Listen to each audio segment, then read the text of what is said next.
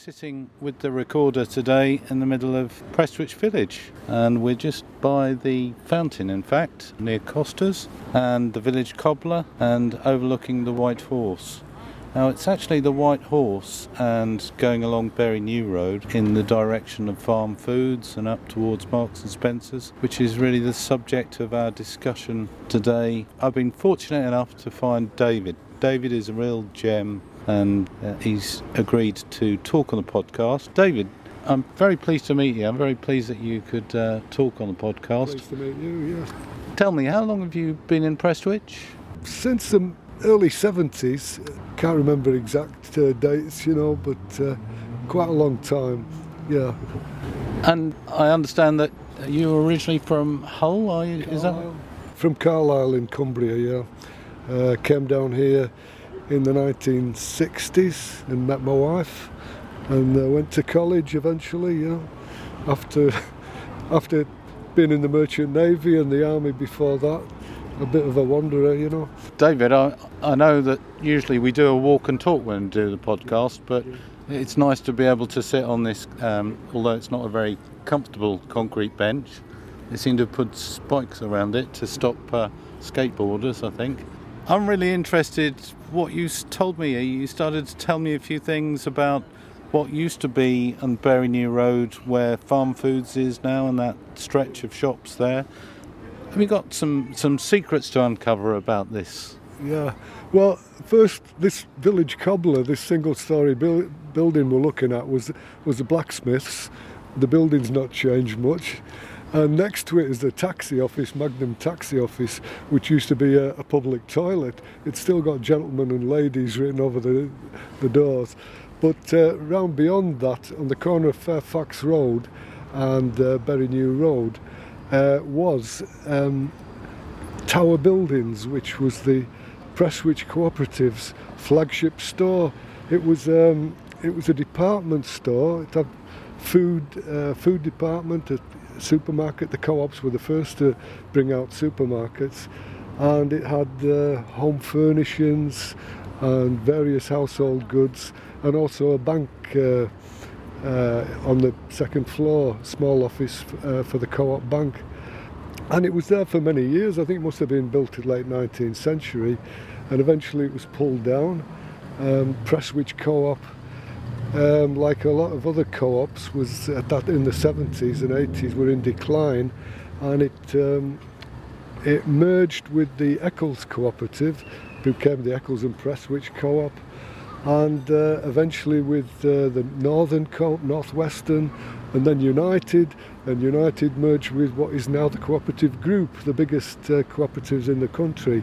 So there's not much left. Uh, that um, store, it was quite old-fashioned in its way, and I would say, at the risk of offending people, but it was a bit dull.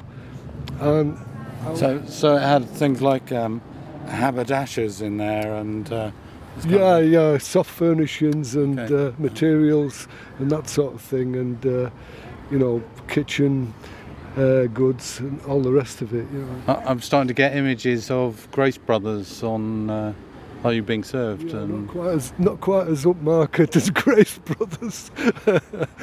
um, now, now, David, you were trying to explain to me about what the co-op means and what it meant in those days. Um, there's certain significance in terms of labour relations and yeah, it, it um, you know, as you know, the, the the cooperative was was uh, you know was a nationwide movement, but there were hundreds of different cooperatives originally in, in the 19th century.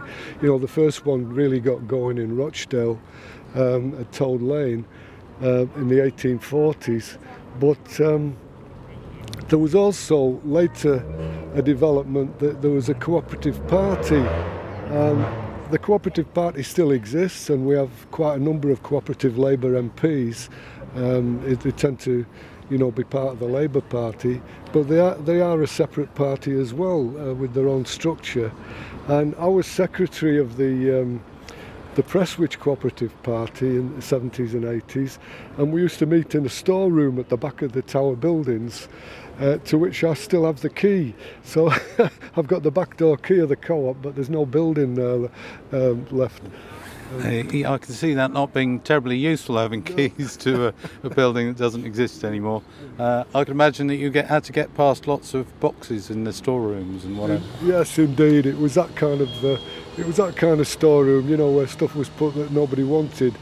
Um, of the members who were there, uh, I'm afraid most of them have passed on now. They were quite well known and quite active in, in Prestwich, um, and they're all gone now, I'm afraid. You know. And, and what, what about the co op movement in Prestwich? Does that still exist? Well, I, I wouldn't say so. Um, it's, it's, uh, it's, it's rather scattered. The, the, the Prestwich Cooperative Party uh, became a bit uh, defunct and uh, sort of merged with the Bolton Cooperative Party. So they still have meetings in Bolton, but there aren't any, there aren't any in, in Prestwich. During the First World War, this had one thing to do with the co- why the Cooperative Party came into existence. Um, the cooperatives felt that they were being uh, unfairly treated by the army recruitment people.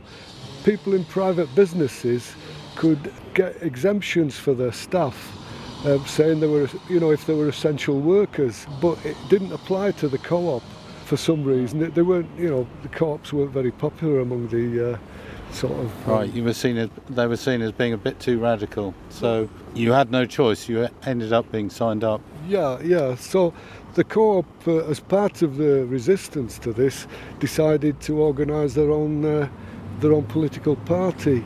The first cooperative party to put a candidate up for Parliament was, was Prestwich Co-op Party. It wasn't, it wasn't successful, but it's just, a, it's just a first for Prestwich, I thought. You know. And the co-op here was very strong and owned a lot of property, it possibly still does, in Warwick Street, down over the other side of um, uh, uh Bury New Road. There are a lot of big buildings, warehouses, and places which were, were co-op businesses and, and co-op uh, owned places. In fact, they probably still own, own a lot of uh, the real estate. Right. Uh, uh, we're actually talking about the co-op, the, the company, the co-op that. The cooperative, yeah. Okay, that's become a major part of Manchester, I suppose. Yeah. Looking at what's going on on Bury New Road at the moment, um, not only has the building disappeared, but you can hear in the background special sound effects, which is the uh, Bury New Road, which is undergoing uh, transformation pedestrians love it. Cars, car owners hate it. Well, pedestrians don't love it at the moment, but certainly when it's done, they'll be very happy. What what do you, what are your feelings about you know the transformation that's that's happening there, David? Well, I've always felt that um, the, the Prestwich, Bury New Road, part of Prestwich up here, uh, could do with a lot of improvement. It's it's um, I think it's been very difficult for people to run these these businesses, these shops, because the parking is no good. You know, it's very difficult for people to park, so they're not getting people stopping and going in. And, and I think it needs a it needs a lift.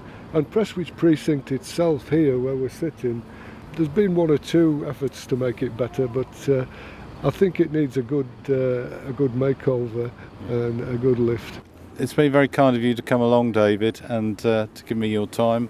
Being able to talk so vividly about the tower building and the history that goes with it, the advent of the cooperative party and the significance of Prestwich in that. I see. I remember that you said you still have the keys to the back room where you used to meet as the cooperative party. I wonder whether you still have the you have the keys there then, David. Yeah, I still have the key to the back door. Yeah, it was, but uh, not a lot of good, you know. but maybe I'll put it on eBay. okay, so if you want to buy some buy key, some keys from eBay for the tower building that no longer exists, um, David is David is your man. So thank you very much, David. Yeah. Thank you.